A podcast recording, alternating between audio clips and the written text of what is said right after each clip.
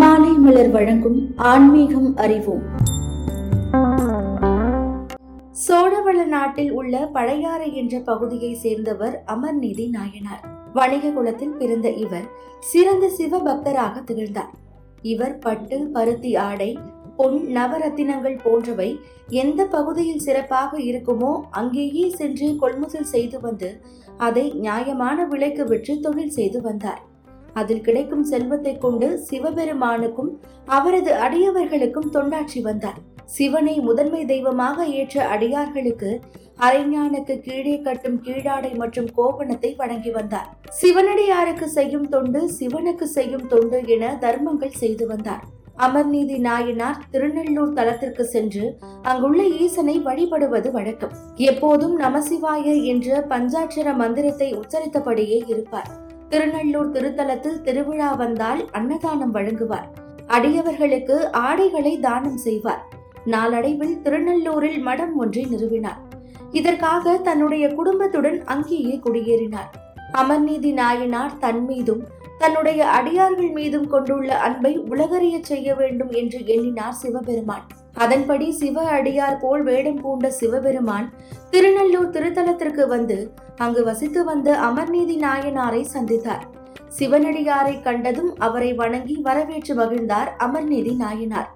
அடியவர் உருவில் வந்த இறைவன் அன்பனே உன்னுடைய வள்ளல் தன்மையை அறிந்துதான் இங்கு வந்தேன்.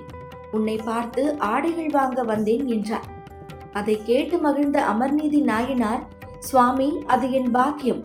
முன்பாக தாங்கள் இங்கு அளிக்கப்படும் உணவை சாப்பிட்டு பசியார வேண்டும் என்று அடியவரை வேண்டினார். சரி உணவருந்துகிறேன். அதற்கு முன்பாக நான் நீராட வேண்டும். எனவே ஆற்றங்கரைக்கு சென்று வருகிறேன். வானம் மேகமூட்டமாக காணப்படுவதால் என்னிடம் இருக்கும் கோவணம் நனைந்துவிட வாய்ப்பிருக்கிறது.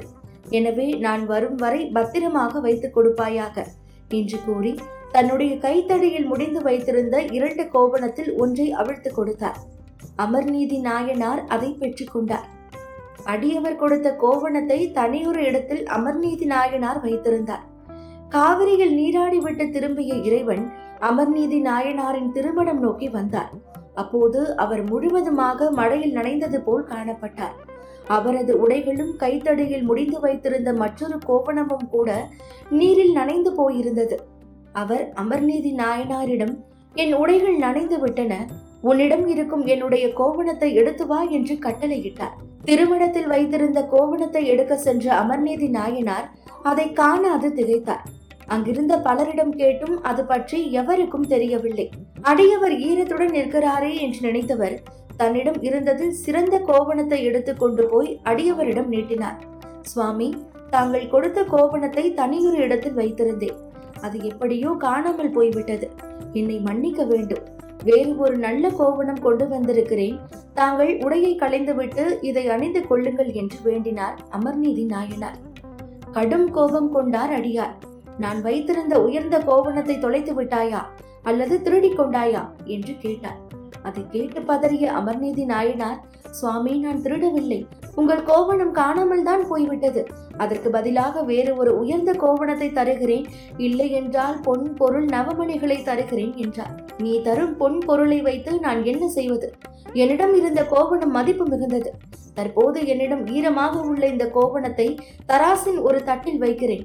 அதற்கு நிகரான எந்த ஒரு பொருளை வேண்டுமானாலும் நீ தரலாம் என்றார் அடியவர். நிம்மதி பெருமூச்சு விட்ட அமர்நீதி நாயனார் தராசின் ஒரு பக்கத்தில் அடியவரின் கோவணத்தையும் மற்றொரு பக்கத்தில் தன்னிடம் இருந்த உயர்தர கோவணத்தையும் வைத்தார். ஆனால் தராசு நேராகவில்லை. பல ஆடைகளை வைத்தார். இப்போதும் தராசு நேராகவில்லை. பொன் நவமணிகள் கொண்டு வந்து குவித்தார். தராசு முள் அசையக்கூட இல்லை. இறுதியில் தன்னுடைய மனைவி பிள்ளைகளுடன் தானும் தராசு தட்டில் ஏறி நின்றார். நான் சிவதொண்டில் எந்த ஒரு பிழையும் செய்யாமல் இருந்தது உண்மையானால் தராசு நேராகட்டும் என்று ஈசனை வேண்டினார். மறுநொடியே தராசு முள் நேரானது. அப்போது அடியவர் மறைந்து அங்கே இடப வாகனத்தில் சிவபெருமான் காட்சியளித்தார் அவர் முன்பாக அமர்நீதி நாயனார் தன்னுடைய குடும்பம் சகிதமாக விழுந்து வணங்கினார்.